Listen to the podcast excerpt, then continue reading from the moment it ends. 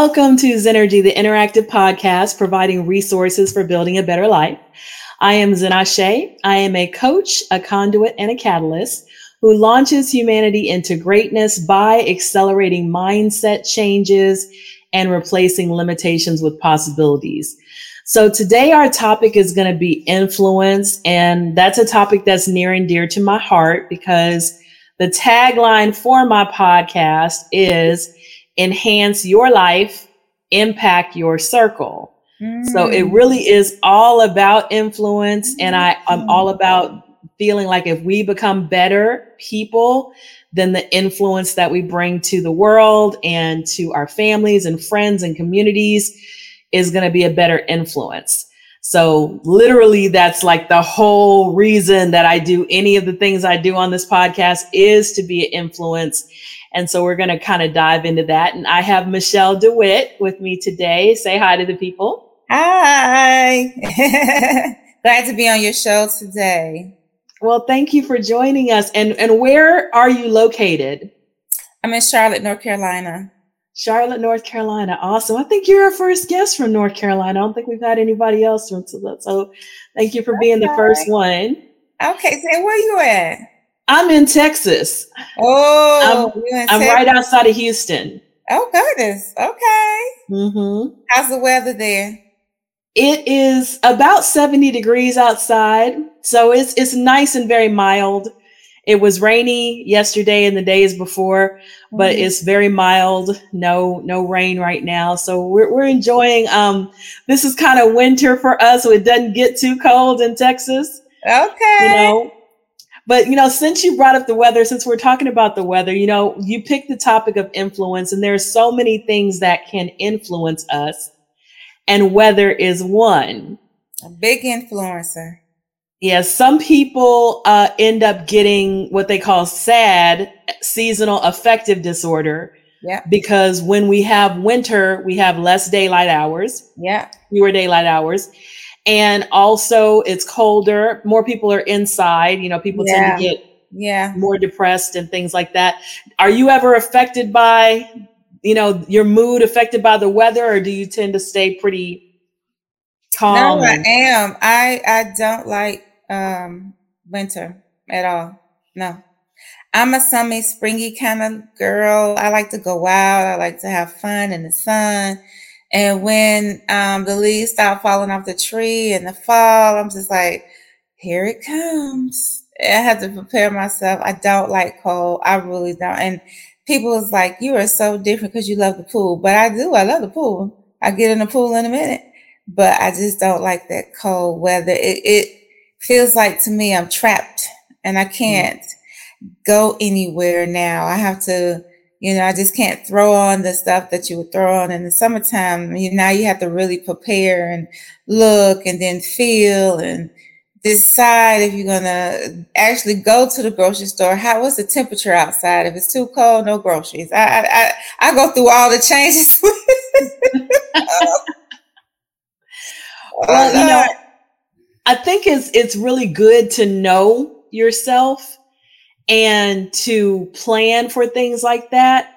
Um, you know, like when I know it's getting to be winter, I already know I don't like the cold very much. I try to prepare myself in a sense that that okay they're going to be dreary days cold days what are some things i can look forward to and i try to have self-care routines that may be slightly different than the summer and the spring and the fall and winter you know so if we know things are going to influence us negatively as as adults who have a lot of control over our lives one thing we can do you know because this podcast is about self-care self-development self-empowerment mm-hmm. is to empower ourselves to look for more positive influences. Maybe we need to have you know more affirmations in our day. Maybe we need to have our favorite hot chocolate on standby you know or some hot toddies or or, you know, I used to like to buy these little socks. I don't know if you know those fluffy socks that have yes, uh, like sometimes they have like the,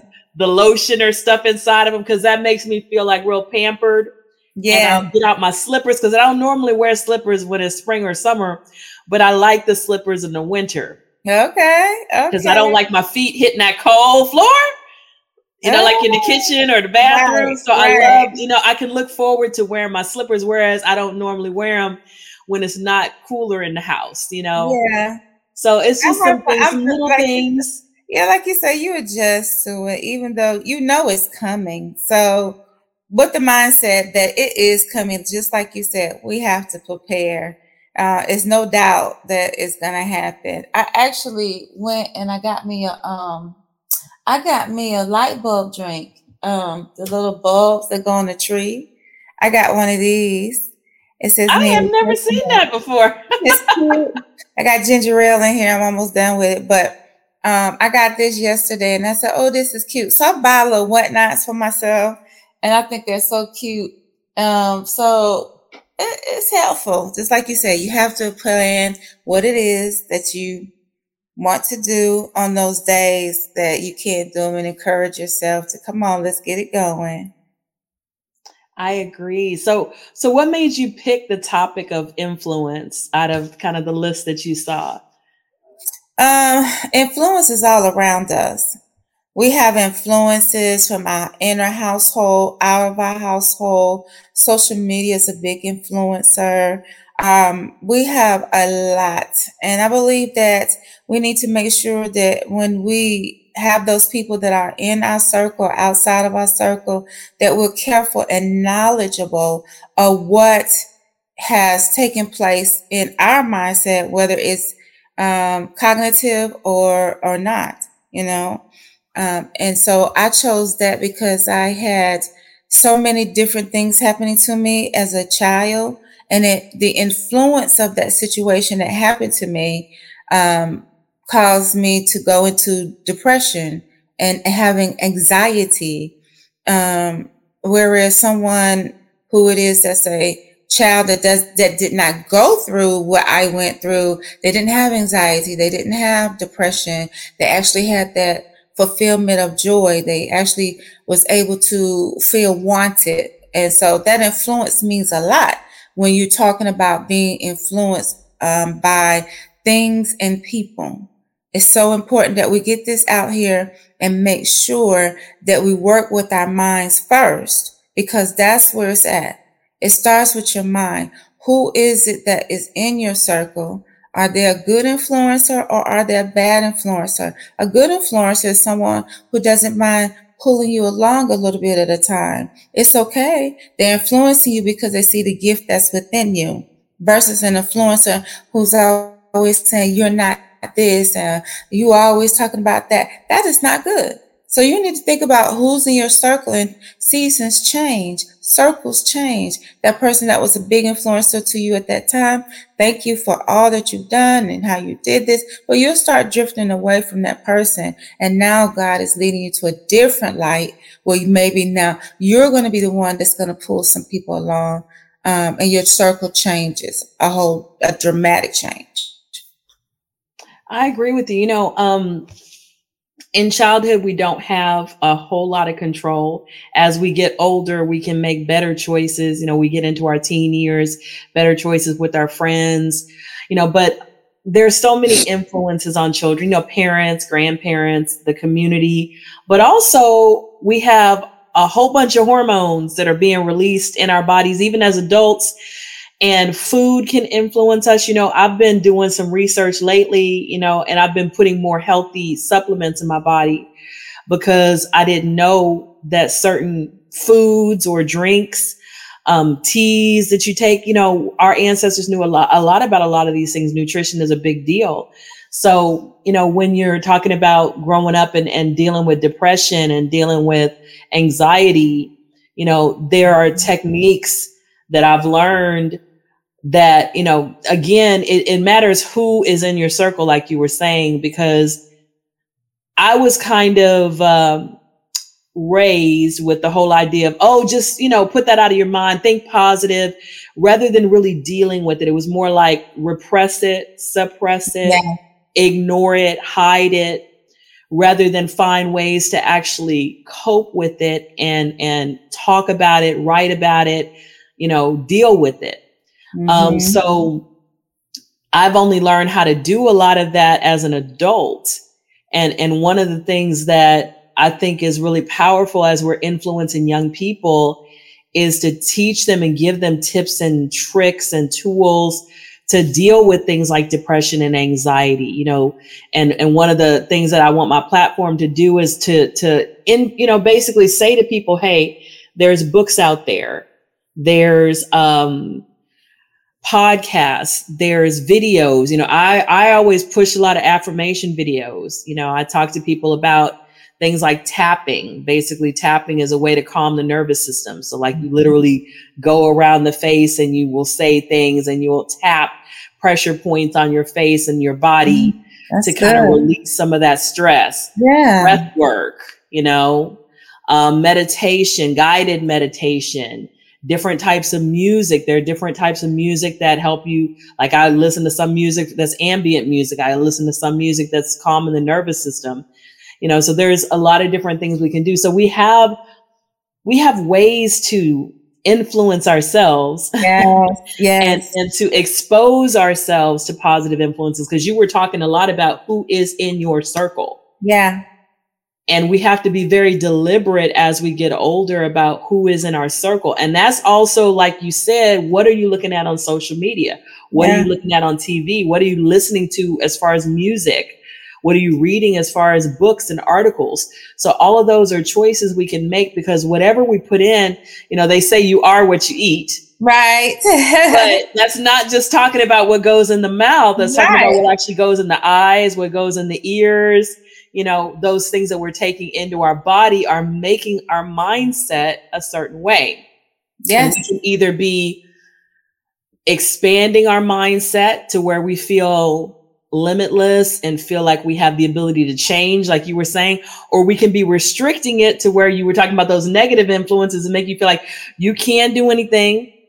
You can't be anything. Everything is out of your reach. You need to just be happy that you, you know, got a job and got a, a beat up car and you got a, you know, one bedroom efficiency and be happy, you know, whereas other people would say, Hey, it's be grateful for what you have, but you can have more the yes, things that you're willing to work for, the things that you're willing to invest in, in yourself first, and then in, in, in the decisions you make and the, the choices that you put effort into, you know, you can end up being wherever you want to be. So kind of, you were talking about kind of having a difficult childhood and how that led to anxiety and depression. Um, was there a time in your childhood or when you got to be a little older that you realized that some of the influences around you weren't positive? Did you know that as a child or was that something that you understood as you got older? It was something that I understood as I got older. Um, I, as a child, we, I lived in a very strict home with my mom and dad. Um, and the conversations that we had were very, um, but I always say is you've heard it before, what's in this house stays in this house. And so um, you knew not to go out the house and talk about whatever happened in the home. And our friends to play with, they either had to come in our yard to play with us or not play with us at all. So mm-hmm. growing up, it was very boom, boom, boom with my father. He was very strict, very strict. And as I began to grow and go to school, I realized how these other children were able to walk down the hall together. Something small as that. Um, I've never been able to walk down a hall with anyone, you know, telling me get here or do this. So now I feel a little free to walk down the hall uh, with other students. I'm looking at what they got on. I'm looking at their shoes. I want to be their friends, but they don't want to be mine. And um, I, I, still tried to push it. I didn't understand why. I was able to ride on a school bus. Wow, I'm on a school bus too. So all these things come into a little person's mind as they begin to develop and, and also having to be that has been damaged. I was damaged as a little girl by being molested and no one knew. But in being in a different environment, um, felt good. I wasn't home in that dark, cloudy place where I knew the incident happened. And here it is. I'm told to clean up all the time. And, but when I get to school, when I'm at the bus stop, when I'm on the bus, all those things, it caused a little anxiety, but a happiness too. So, yes, as a child, a child has already got to deal with growing with all these emotions inside of them and the weight of something that should happen between adults is now on that child as well. And so that is a lot, a, a, a whole bundle or bag of all kind of emotions everywhere. And so I, I explain that to people a lot. Um, our children are so sensitive. Uh, my husband said it's like a SpongeBob, you know, they suck up everything. They can hear what you're saying. They know your attitude. They know who's real. They know who's not real. And when it comes down to that, um, growing, being into my teenage years from a young uh, child moving up into my teenage years, the same issue was there. The same rule was there with my father. Here it is. I'm 13, 14. I still can't go out. There are things I still am not able to do. I wasn't able to spend the night at friend's house. I'm the only girl that my mother had. And so I grew up in a home with four brothers and I'm the only girl. And I felt like uh, Shell the maid. mm-hmm. Yeah. So being a teenager was totally different. Um, I was happy to go to middle school. Here it is, another avenue of learning, um, making friends, possibly. Um, it, it, was big. I felt like a big girl going to middle school. Um, I thought that I would have people that would be proud of me going to middle school. It was more so that, that, that, that, that, and that, that, that, that, that with middle school. Um, and then here we go again. I'm raped at the age of 14 mm-hmm. in middle school. And so I'm like, okay, I'm not telling anyone. Mind you, as a child, I held in a secret, a very um, important secret, detrimental. And here it is. I was raped at 14. There, I dare not say anything. Um, I just didn't. I didn't want to say anything because I wanted people to like me. I wanted people to um, be around me. I wanted to be that good girl to influence people to be in my circle. So I didn't say anything to anyone. Again, my house was a gloomy house. It was abuse in the home. And I didn't want my mom to get beat up by my dad for something that happened to me or my mm-hmm. dad cursed me out because of something that happened to me and blamed me for it. So I just shut my mouth. Mm-hmm. Um, I'm so sorry that that happened to you, and I'm so sorry that you felt like you had nowhere to go to yeah. and no safe uh, where to turn. You know, with my my childhood was difficult as well. I was molested as well, not not at home with my parents, but with another relative that lived out of state, mm. and um, you know that that does influence the way that you see the world. I didn't remember it until I was in my twenties um, so I repressed it completely. Yeah. But you know, for me, school was um, an escape. And when I went to school, I could be kind of a different person. And I, I love books. Books were an escape for me because I could dive into that world and they influenced me to, to just think a little differently and think a little bigger. Um, and, and to love the word, love words, you know, yes. and, and, I also was athletes. I played volleyball and basketball. I was in choir. Mm-hmm. I was in a lot of different activities. So that gave me an outlet and, and, and it stimulated my mind, but it also stimulated my body and it influenced me to, to make me feel important. Like I was part, I was an integral part of a team. Yeah. the team needed me and I had skills that they would see and, and, and, you know, praise me for. And it also bonded me with my father because my father really wanted a boy.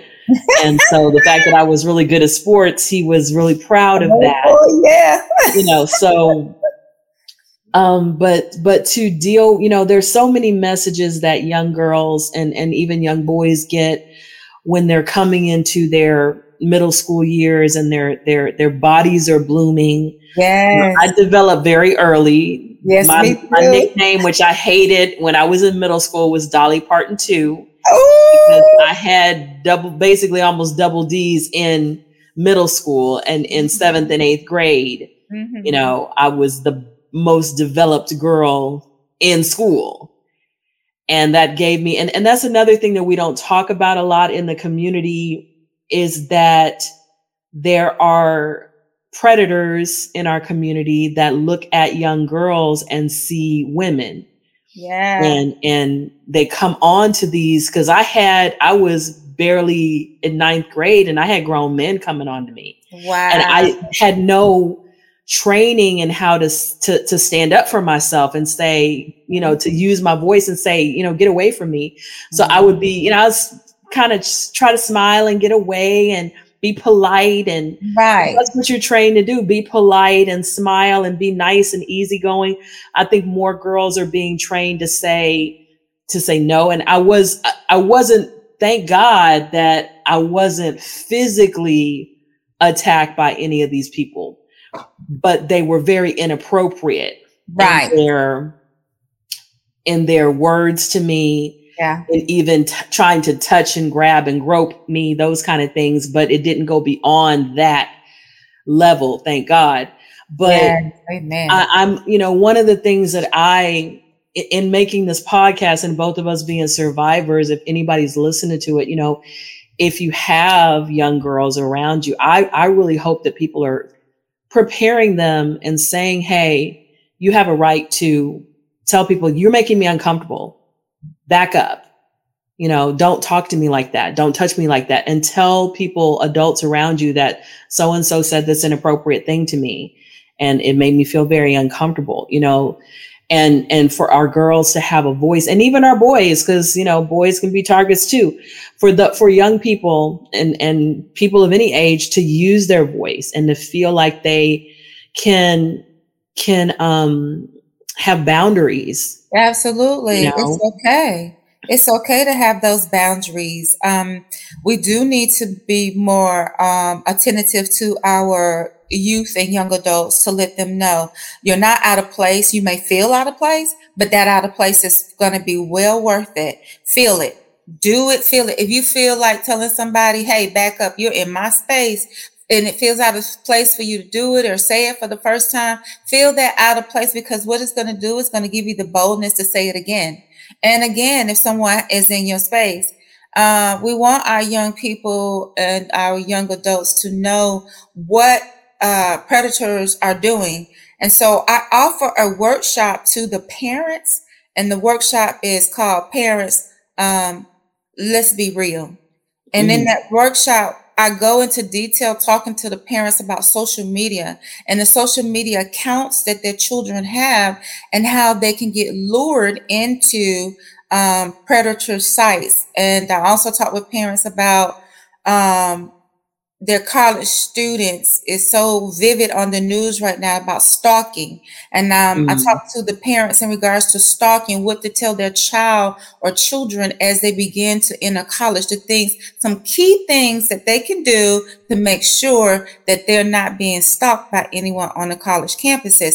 That um, the com- that real talk workshop that I do with parents, I lay everything out on the line for them so that they will have clarity. Uh, I just finished a workshop about two weeks ago with parents, and they were so clear as to um, some sexual myths and truths. I did that with them, and they were like, their mouths dropped. Like I thought it was this, and I thought it was that. No, it's not. And Charlotte is number one.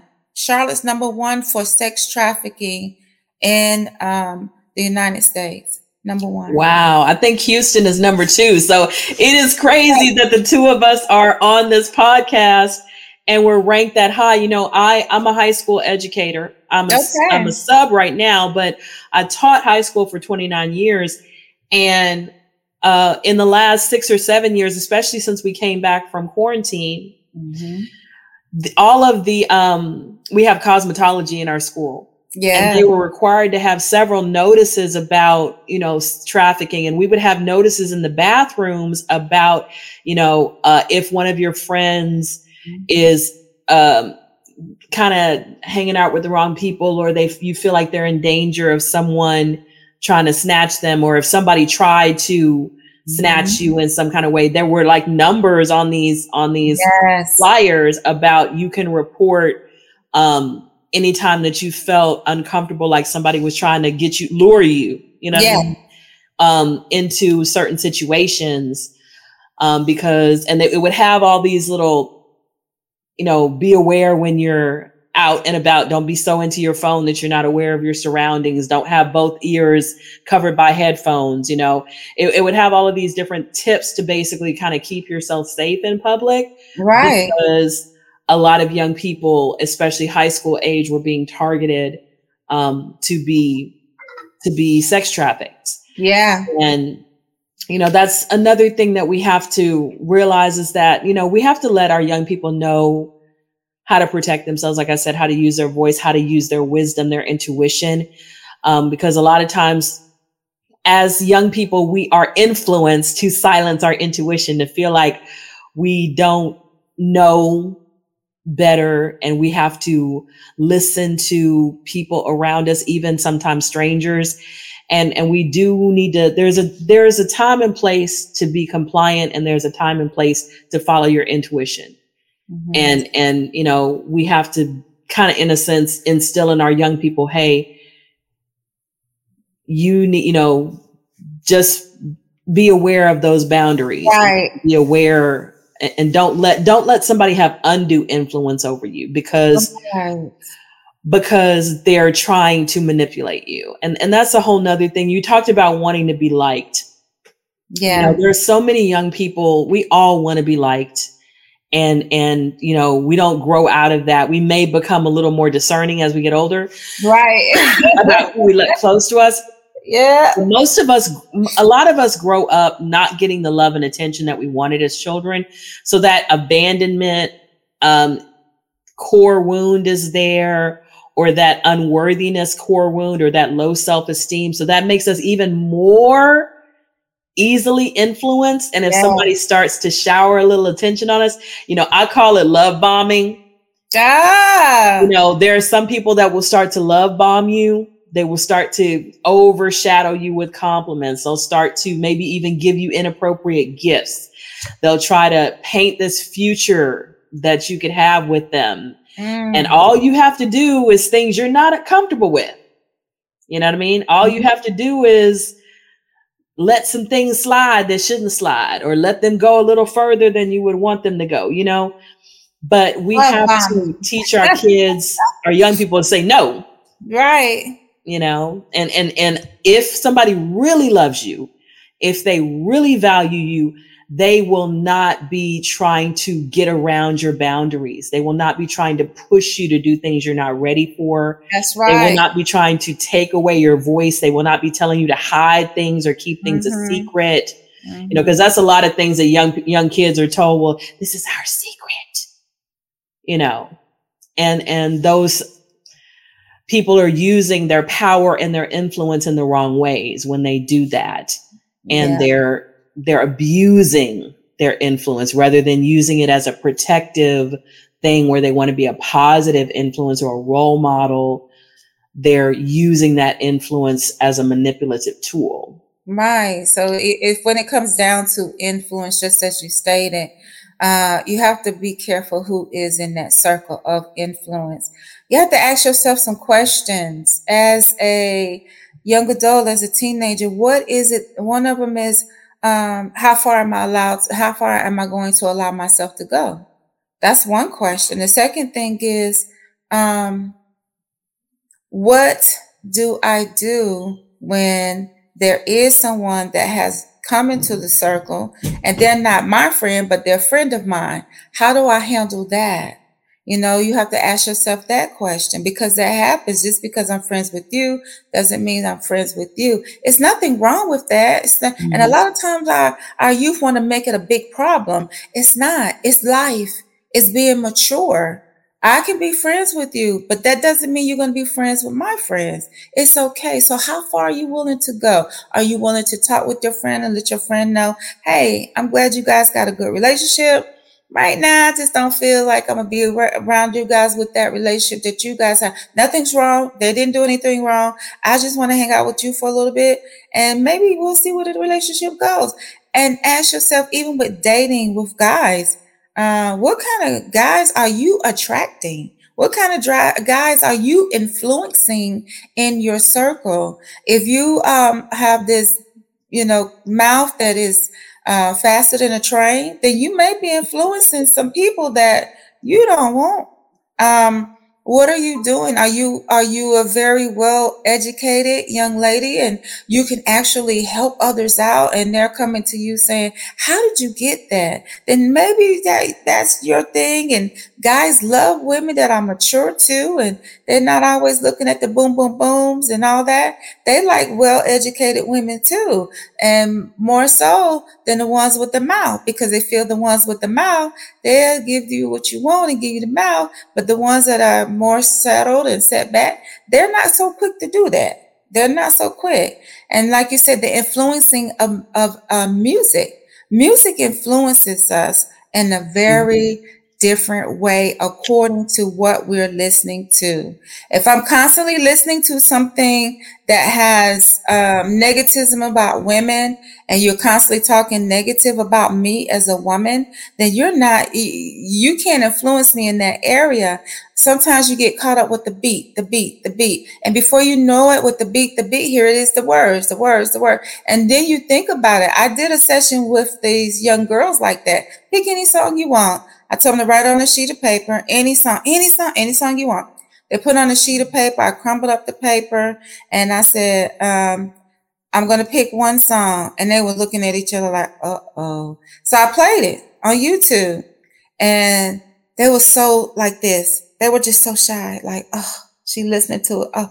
And then I played another one and another one.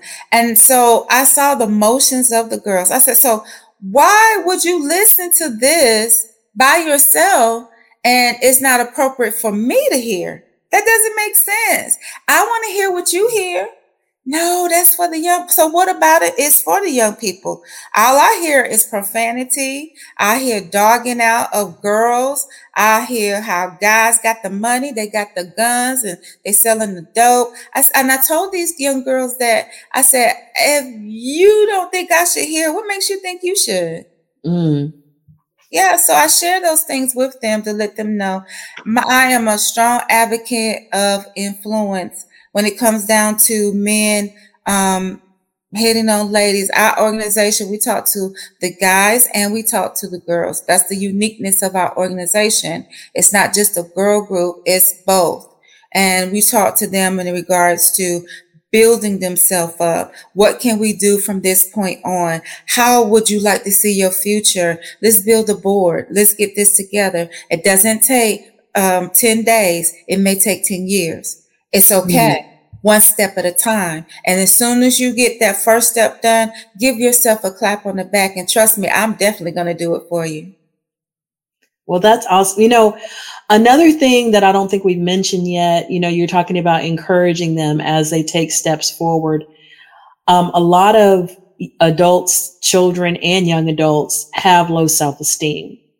And so they're so, it's kind of like that saying that don't be so thirsty mm. for love and attention that you'll drink from any cup that is given to you, because that cup could be full of poison. Yeah. So some people don't feel like they have the right or the they, they don't have the choices because they see themselves so low that they're just happy anybody pays them any attention anybody comes around them and so they're, they're just they're just taking any attention that comes their way even if it's negative even if it's abusive even if it's um, humiliating or or negative and derogatory and they haven't learned to love themselves. And, and, you know, when you've had sexual abuse, physical abuse, emotional abuse growing up, sometimes it's, it's hard to learn to love yourself because you're, you take on sometimes it must have been something about me. Absolutely. That made this happen.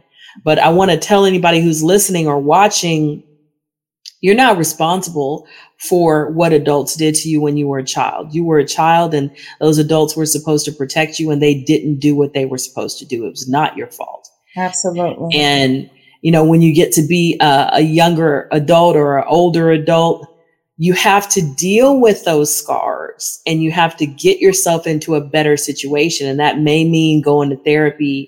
That may mean distancing yourself from people that are toxic and and getting yourself to some healing so that you can choose better influences because you have raised your standard right. your standard isn't down at the on the floor where anybody can walk all over you and treat you like a doormat but your standard is where you have to be talked to a certain way and you have to be handled a certain way and and you have to give yourself basically the permission to say i am worth having these standards. That's and right. These are just human, you know, it's like, here's the human being standard. You know, yep. just because I'm a human being, I deserve this. Yeah. I don't have to be the best human being on the planet. Yep. I'm just a human being. Just a I human being. Flaws, and here, you know, I am still worthy of respect. Mm-hmm. You know, so that's something else that some people have to start from that point of saying, I know I have had some low self-esteem and I've let people influence me in certain ways and I'm I'm not going to do that anymore because I'm going to heal myself. I'm going to be right. I'm going to be better. So, so you oh go ahead. So you know what you're saying that I mean you have to just take it step by step. Mm-hmm. Um, I always tell people take your time. The mm-hmm. first thing you got to acknowledge for yourself today is that you got to if you just acknowledge just that much today, if you said, oh, wow, I'm up. Yeah. So when you go into the restroom and you feel like the bed is calling you back to the bed, then um, I think I'm gonna brush my teeth today. And you know what? I'm just gonna put on some makeup. I, I just I'm not going anywhere. I just want to put some makeup. I just want to see how giggly and funny I can be to myself. Those are things that can help improve you. Nobody else but you. It's just you. Be that little girl that you, eh, that's inside of you. Enjoy her. And when the thoughts come back of those who did not shield and protect you, you can definitely say, I'm not in that position anymore. Just like you said, take your time. And uh, those thoughts come, take the deep breaths and take your time when you feel overwhelmed a lot of times I tell people write a letter to the abuser and let the abuser know exactly how you feel. Don't leave anything out. Don't cut corners. Write it all down. And when you write that down to that abuser, whether the abuser is out of town, whether that abuser is dead now, I want you to take your paper, shrivel it up, tear it up, rip it up, burn it, and say, You have no more control over me. Now I'm free. And that's what you have to do. You may say it's easy said than done. Well, you're looking at a person who have done that. I've mm-hmm. done that. And I didn't have coaches. I didn't have YouTube. I didn't have anyone on my side to help me. I was alone. But I want people to hear this podcast to know uh, that you're not alone. Mm-hmm. You have two women here who are telling you, you got this. You can do this. There is a way out. I didn't have any of that in my ear as a teenager, as an adult. Um, the last person that I had to say, I was 21 years old, and there was one more person that violated me. I was violated uh, by family members, and um, I was 21, and it was suppressed. I went to the beach for the first time. I was 21 and the lady at my church took me. And I remember standing on the balcony, just crying, crying, crying. She said, what was going on? And I told her, she said, you got to tell your mom. And I'm now 21 years old. I knew the pain my mom went through to find out about her two uncles and then knowing about two uncles on my dad's side. I now this uncle so I didn't want to tell her and I just cried and cried. But I finally mm-hmm. did tell that to my mom and share that with her. But the thing, the point I want to make out to this, yes, it's gonna hurt. Just like scraping your knee, Ooh, it burns. It burns, it hurts so bad. But you got to put the neosporin on it. And that neosporin on that burn in that wound is a counselor, is a therapist, is encouragement, is affirmation. That's the nearest point. You have to do it consistently until it becomes that scab. You have to keep doing it and doing it over and over again so that you can be that successful person. What is that thing that you want to do? What is it? Put it on the wall. The Bible says, write the vision and make it plain. And so when I was, um, writing my book, I've been there. A friend mentioned it to me because I always tell people about what happened in my life. She said, Why don't you put it in a book? And I said, I don't journal. I don't do books. I don't journal. and she encouraged me to do it. And so I went back and just looked at my life. I went from a hurt, uh, abused little girl to a um, to a dropout in high school, uh, being pregnant and having three children before the age of 17, graduating with my GED um, by the time I was in my uh, by the time I was in my 20s. I wasn't satisfied. I went to college to get my degree in theology. And after finishing getting my degree in theology, I went back to school to get to seminary school. And then from seminary school, I wrote a book. And from writing my book, I have my own organization. Now, if, if I'm telling you all the stuff that I've been through, that means you too can definitely get through. You can do this. And I'm telling you, it, it I, I, did this without family. My family doesn't talk to me like that. Um, I may get a hello, how you doing, a shout out or something on Facebook. So I have more family in my church family and then I do my family. If I went through being a pregnant mom, working hard and going to school, you can do it too. You just have to put your mind into it. Force yourself on those days that you don't want to. Force yourself. Say, I got to do this today. Today, if I could just do this one today, we'll check it out tomorrow. We'll check out the other one tomorrow.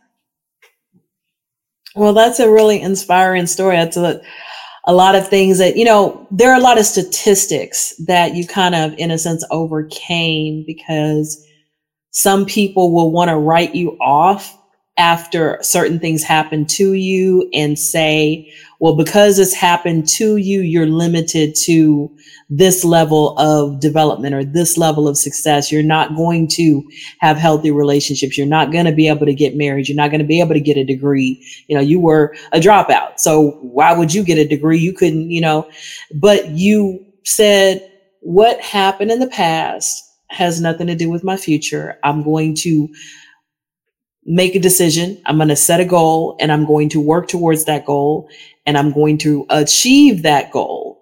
And, and so you set out to do that and you did. And, you know, that's what I tell people a lot. You know, one of the things I think is very inspirational.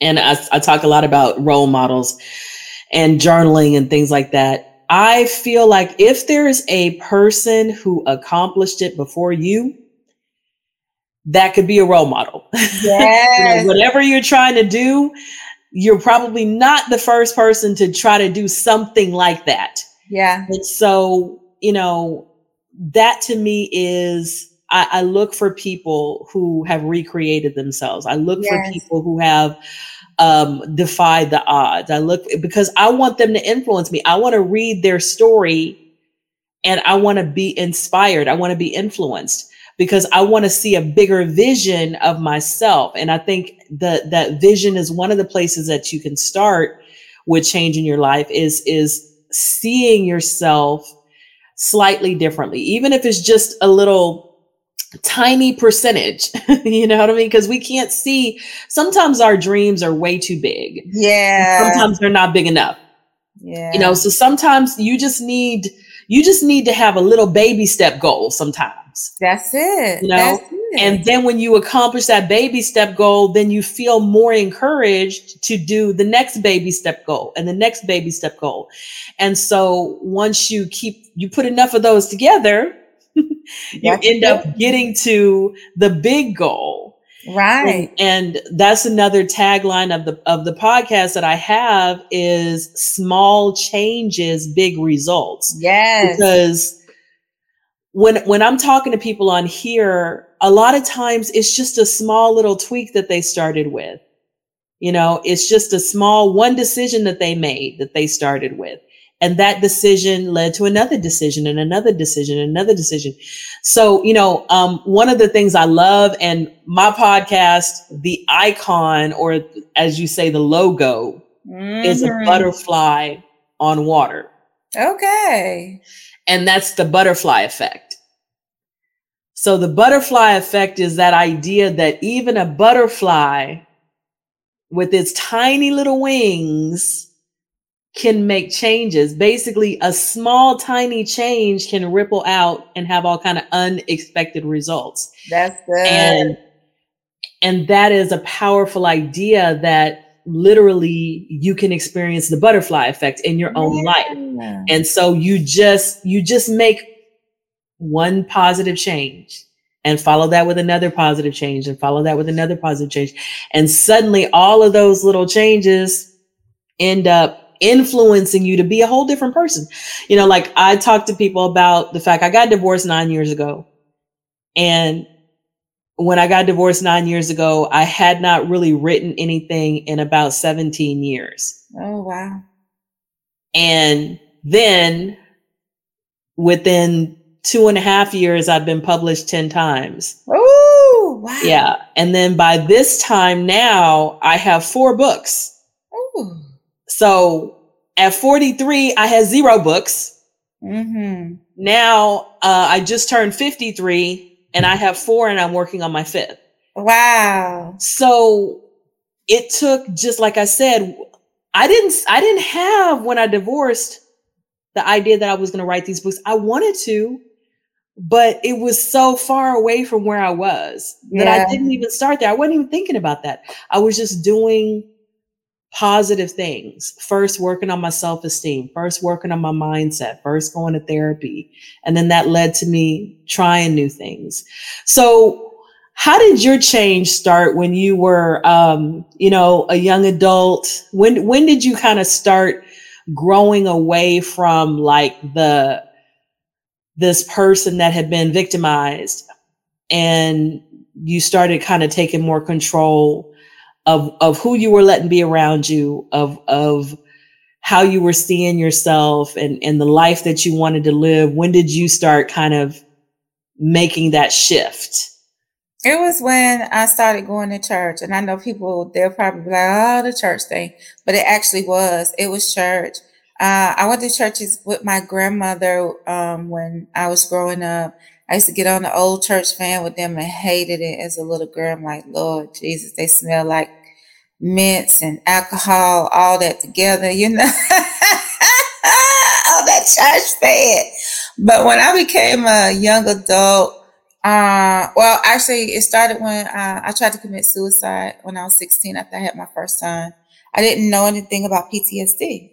Mm-hmm. And so I had a lot going on. And I remember being in the hospital for a week at that time and women came into my door. I didn't want to talk to anybody when I got home, but these women came to my door. They talked to me. And once they talked with me, they encouraged me to go to church. It wasn't the same thing like with my grandmother at her church. This was totally different. It was a small little church in the cut. And I was like, Oh my, this is a old church, but I was nice because mm-hmm. I love my grandparents. And so mm-hmm. when I went and I seen that uh, family setting in that church, they never treated me like anything else. I didn't have the best clothes. They didn't care.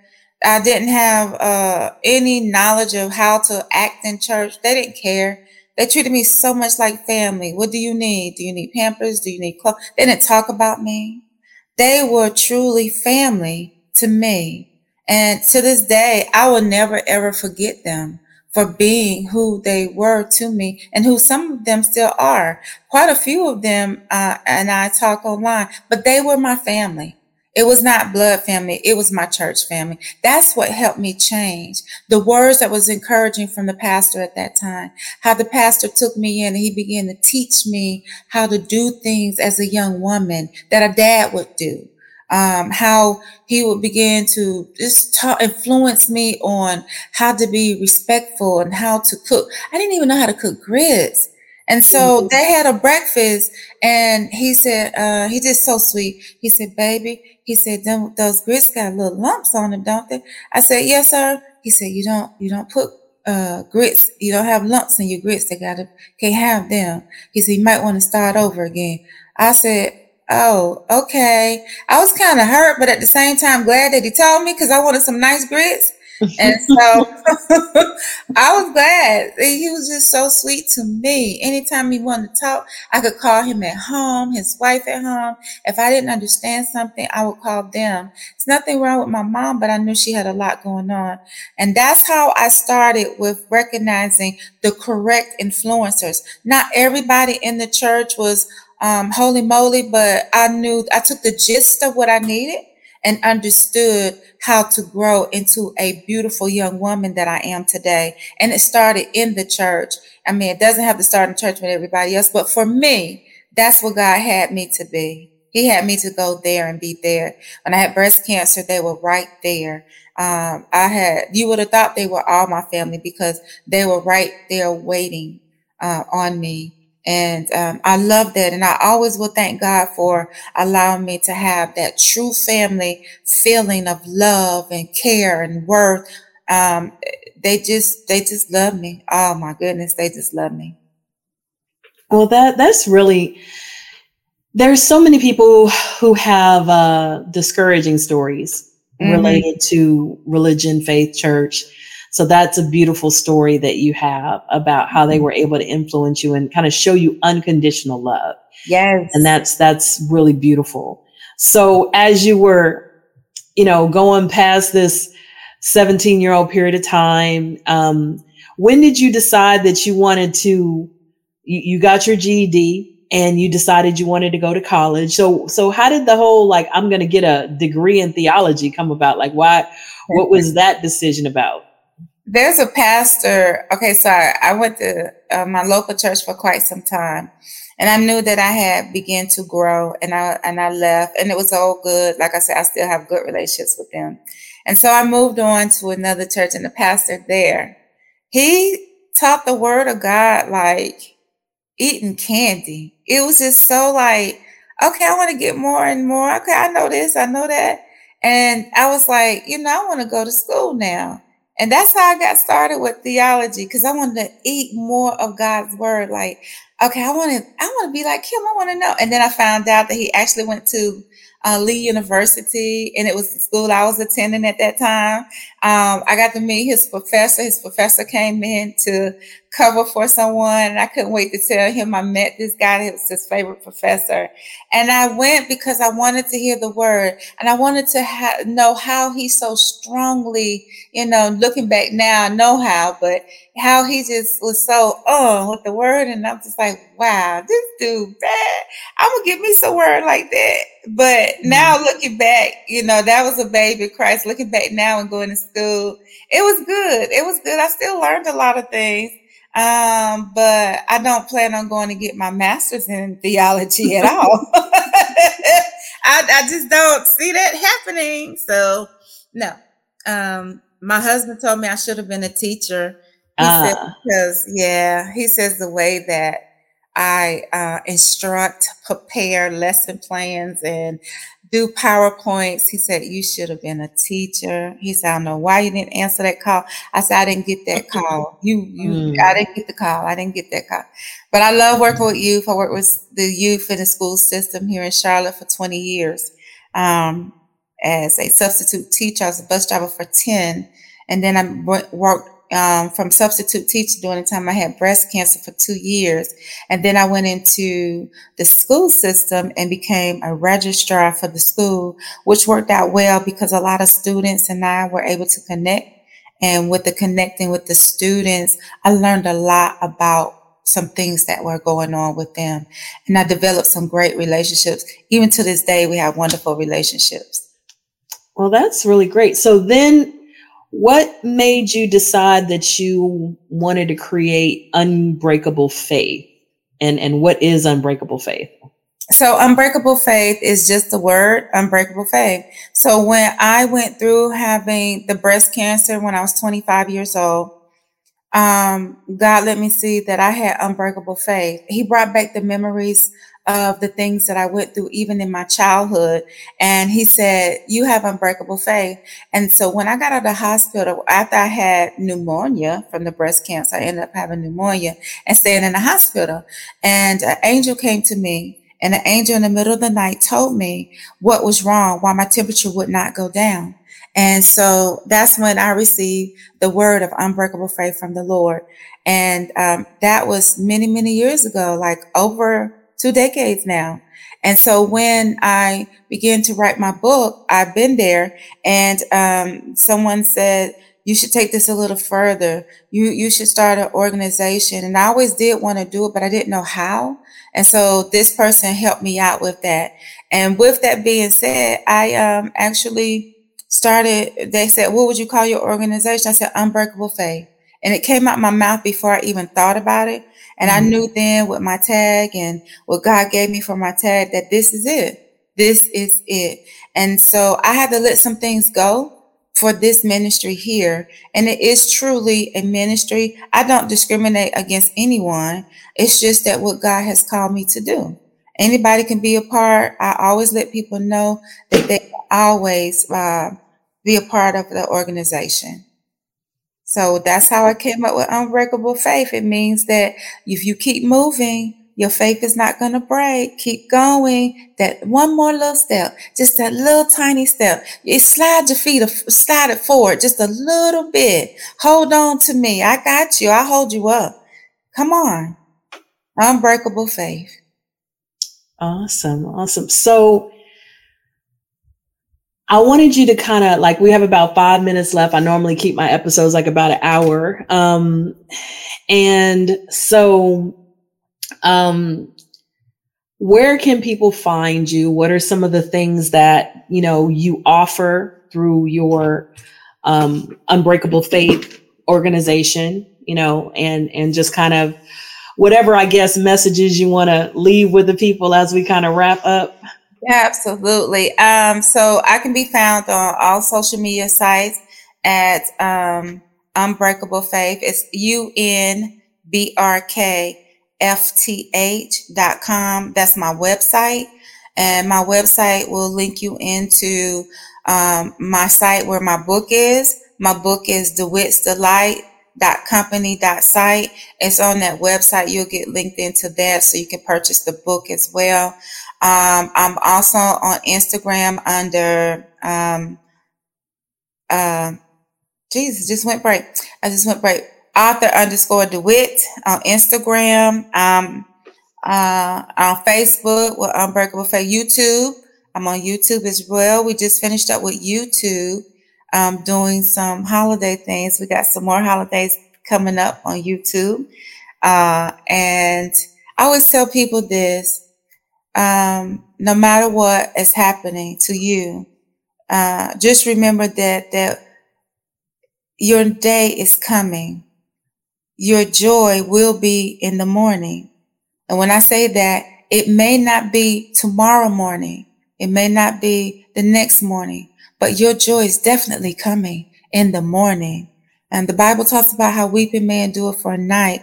And sometimes people take that scripture out of context and say, weeping may endure for a night. Here it is morning. I'm still weeping. Well, that's not what it means. It means when your trial is up, your joy is coming.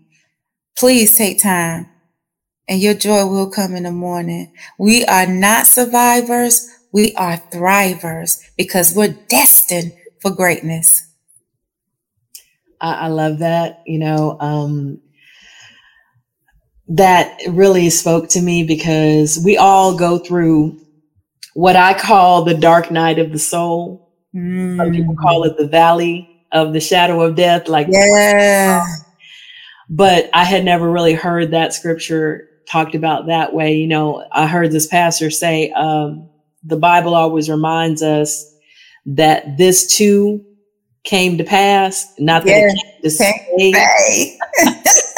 so, you know, and, and even I tell people nature reminds us that things are seasonal. Yes. You know, we have spring, summer, winter, fall. We started off talking about the weather. Yeah. And and how the sometimes we don't like the cold, but we need the cold. You know, we can't we have it all the time.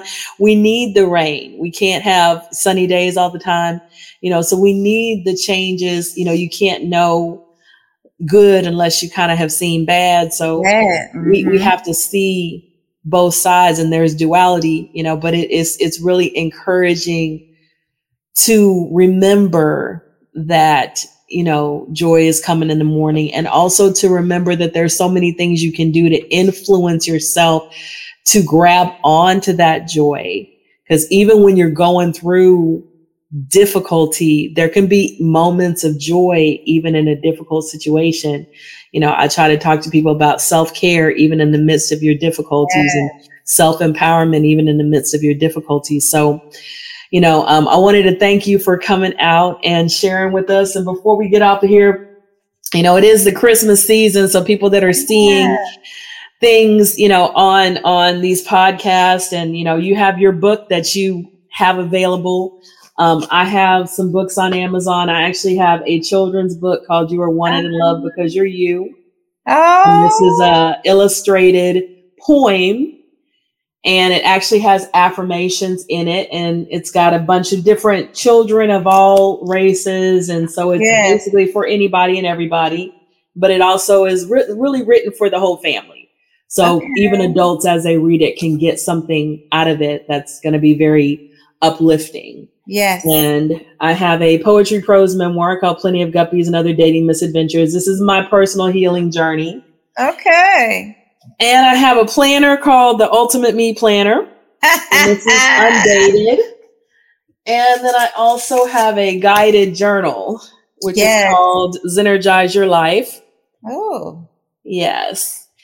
And so those are all available on Amazon. Um, and so you could actually, if you got Prime, you can get them in a couple of days. Yeah, yeah, and get yeah. them shipped to you. Um, they're all free on Kindle for people who have Kindle Unlimited. You can actually check them out all on Kindle Unlimited. So um, for people who are out there doing their Christmas shopping, you know, don't forget about us authors here. Yeah. I do have other things on my website, you know. So if you go to my link tree, I have other many other inspirational gifts and things that people can get. So I want to thank you so much for talking about um, what has influenced you throughout your life and the decisions you've made to be a positive influence to other people and uh, your unbreakable faith and how you named your organization that in the book that you wrote. Um. So I want to thank you for sharing all those things with the audience. And so thank you for coming out to be with us today in North Carolina. Yes, my pleasure. My pleasure. And I want to thank everybody who has been tuning in. And please check out the other episodes that I have. Please follow up with um, Miss Michelle DeWitt, you know, or Mrs. Michelle DeWitt, so you can see what she's doing. What she talked about, lots of resources that she has, workshops that she does. So check all those things out. And thank you guys for joining us. May you walk in Zennurgy. Have a great day.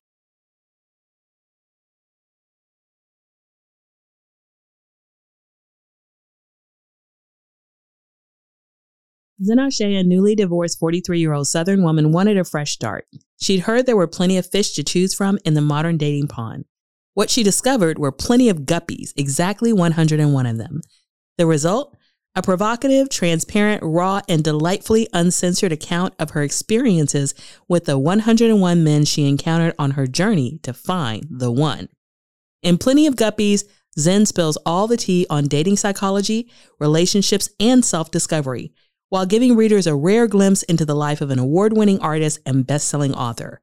The book is an enlightening narrative that explores gender roles and identity outside of societal expectations. Zen has written a refreshingly mature modern day epic of online dating, layering her personal story with erotic poetic verses and passionate prose that frame her journey toward rebuilding a life as a single woman and adjusting to both an empty nest and boomeranging children.